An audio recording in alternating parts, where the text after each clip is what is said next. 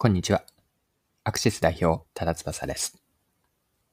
マーケティングとは相手の心理を読み解くゲームのようなものです。ゲームの答えはお客さんの中にあるんです。今回は世界に打って出た椎茸パウダーを取り上げて、マーケティングに学べることを掘り下げます。よかったら最後までぜひお願いします。はい。椎茸をパウダー状に加工した九州産本格椎茸粉がアメリカを中心にヒットしています。アメリカのアマゾンでは干し椎茸カテゴリーで最も売れている商品になりました。九州産本格椎茸型の椎茸粉の販売元は、宮崎県竹地方の椎茸専門問屋である杉本商店なんです。でこちらの内容について日経クロストレンドで詳しく出ていたので、記事から一部抜粋をして読んでいきますね。杉本商店は宮崎県竹地方で原産の椎茸を加工した干し椎茸や椎茸パウダーを販売している。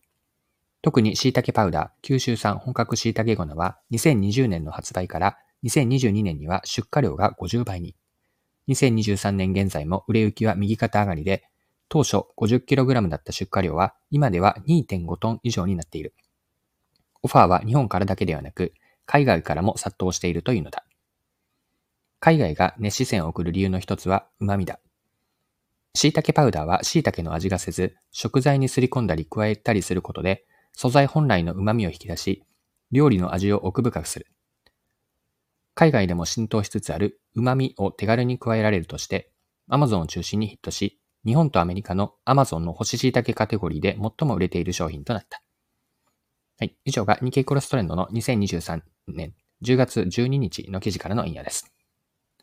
で、杉本商店商店は地元の農家から椎茸を買って仕入れています。杉本商店の事業は、これまで関係を築いてきた地元農家と地元の産業を守ることで成り立っています。今後も安定的に農家から買っていくためには、椎茸を売れ続けなければいけません。で市場が縮小していく中、日本の中で他社に勝つためには、安く売ることというのは、杉本商店の選択肢はではありませんでした。椎茸生産者の収入を下げてしまって、事業を続けられなくなってしまうからです。しんどい思いをしてやっていることを次の世代に引き継ごうと思う人はいなくなって、椎茸の産業自体がなくなってしまうんですよ。杉本商店が活路を求めたのは、椎茸パウダーを海外に売っていくことだったんです。とはいえ、干し椎茸という商品自体の認知が低い海外で販売するのはそうそう簡単ではありません。海外で売っていくためには、杉本商店が扱う竹地方産椎茸が本来持つ価値を見直し、海外の消費者に魅力的な伝え方にすることが必要でした。はい。では、杉本商店はどのような切り口で伝え方を変えていったのでしょうか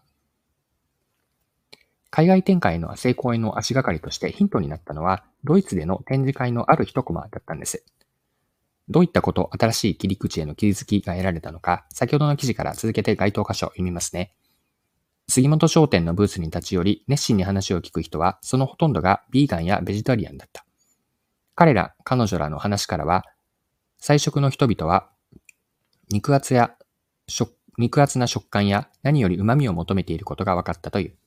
他の展示会に出展しても、ビーガン食品が大きなトレンドであることを感じた。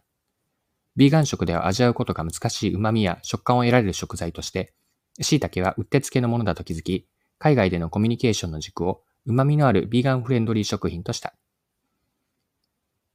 サステナビリティに気づいたのも展示会に来場した人との会話がきっかけだった。椎茸を栽培するためのクヌギの木を伐採すると、森に日光が差し込むようになり、クヌギの切り株からは新芽が出て再び成長する。そして、下草や新しい樹木も生い茂るようになることで、山の保水能力や土砂流出防止機能が高まったり、二酸化炭素を吸収したりする。椎茸を栽培することで、樹林しなくても約15年のサイクルで山が蘇る。こうした椎茸の栽培背景を説明すると、究極のサステナブルだと言われたんだ。そこで初めて自分たちの栽培方法はサステナブルなのだと気づき、これも商品を訴求するための軸となった。はい、ここまで記事です。杉本商店の杉本社長は、ビーガン食では味わうことが難しい旨味であったり、食感を得られる食材として椎茸はうってつけのものだと気づいたんです。まあ、そこで海外展開の打ち出し方を変えました。杉本商店は江戸時代から変わらない竹千代の干し椎茸をビーガン食と旨味を変える、旨味を加えるものという新しい視点で捉え直したんです。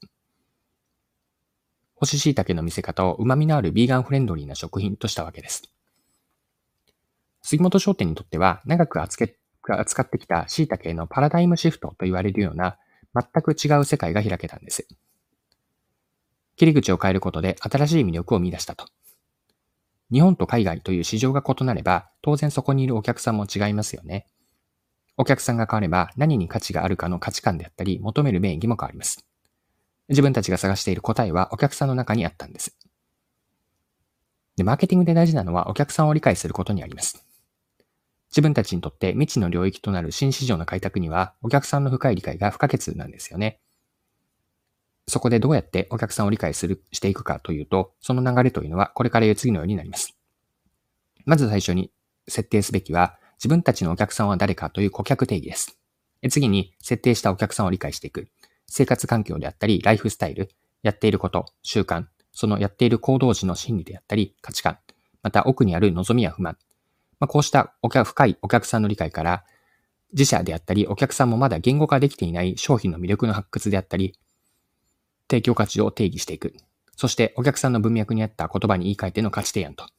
こうしたことを一つずつ進めて、時には泥臭く愚直にやっていった先に、マーケティングは価値を生み出してビジネスの成功に貢献できるんです。はい、そろそろクロージングです。今回は椎茸をパウダー状に加工した杉本商店の九州産本格椎茸粉を取り上げ、学べることを見てきました。最後に学びのポイントを振り返ってまとめておきましょう。自分たちが探している答えというのはお客さんの中にあるんです。お客さんが変われば何に価値を見出すかの価値観であったり、求めるベネフィットも変わっていくんですよね。よって、マーケティングで重要なのはお客さんを理解することです。自分たちのお客さんは誰かを設定し、彼ら、彼女らのこと、具体的にはライフスタイルとか置かれている環境、普段の行動であったり習慣、その時の気持ち、奥にある望みや不満、価値観など、これらまで深く理解していくんです。まそこから、お客さん自身も気づいていないであろう商品やサービスの魅力を見出し、お客さんの文脈に沿った価値として捉え直すと。定義した価値をお客さんの心に金銭に触れるメッセージ、伝え方、見せ方として提案していく。こうした流れでマーケティングを進めていくといいでしょう。はい、今回は以上です。最後までお付き合いいただきありがとうございました。それでは今日も素敵な一日にしていきましょう。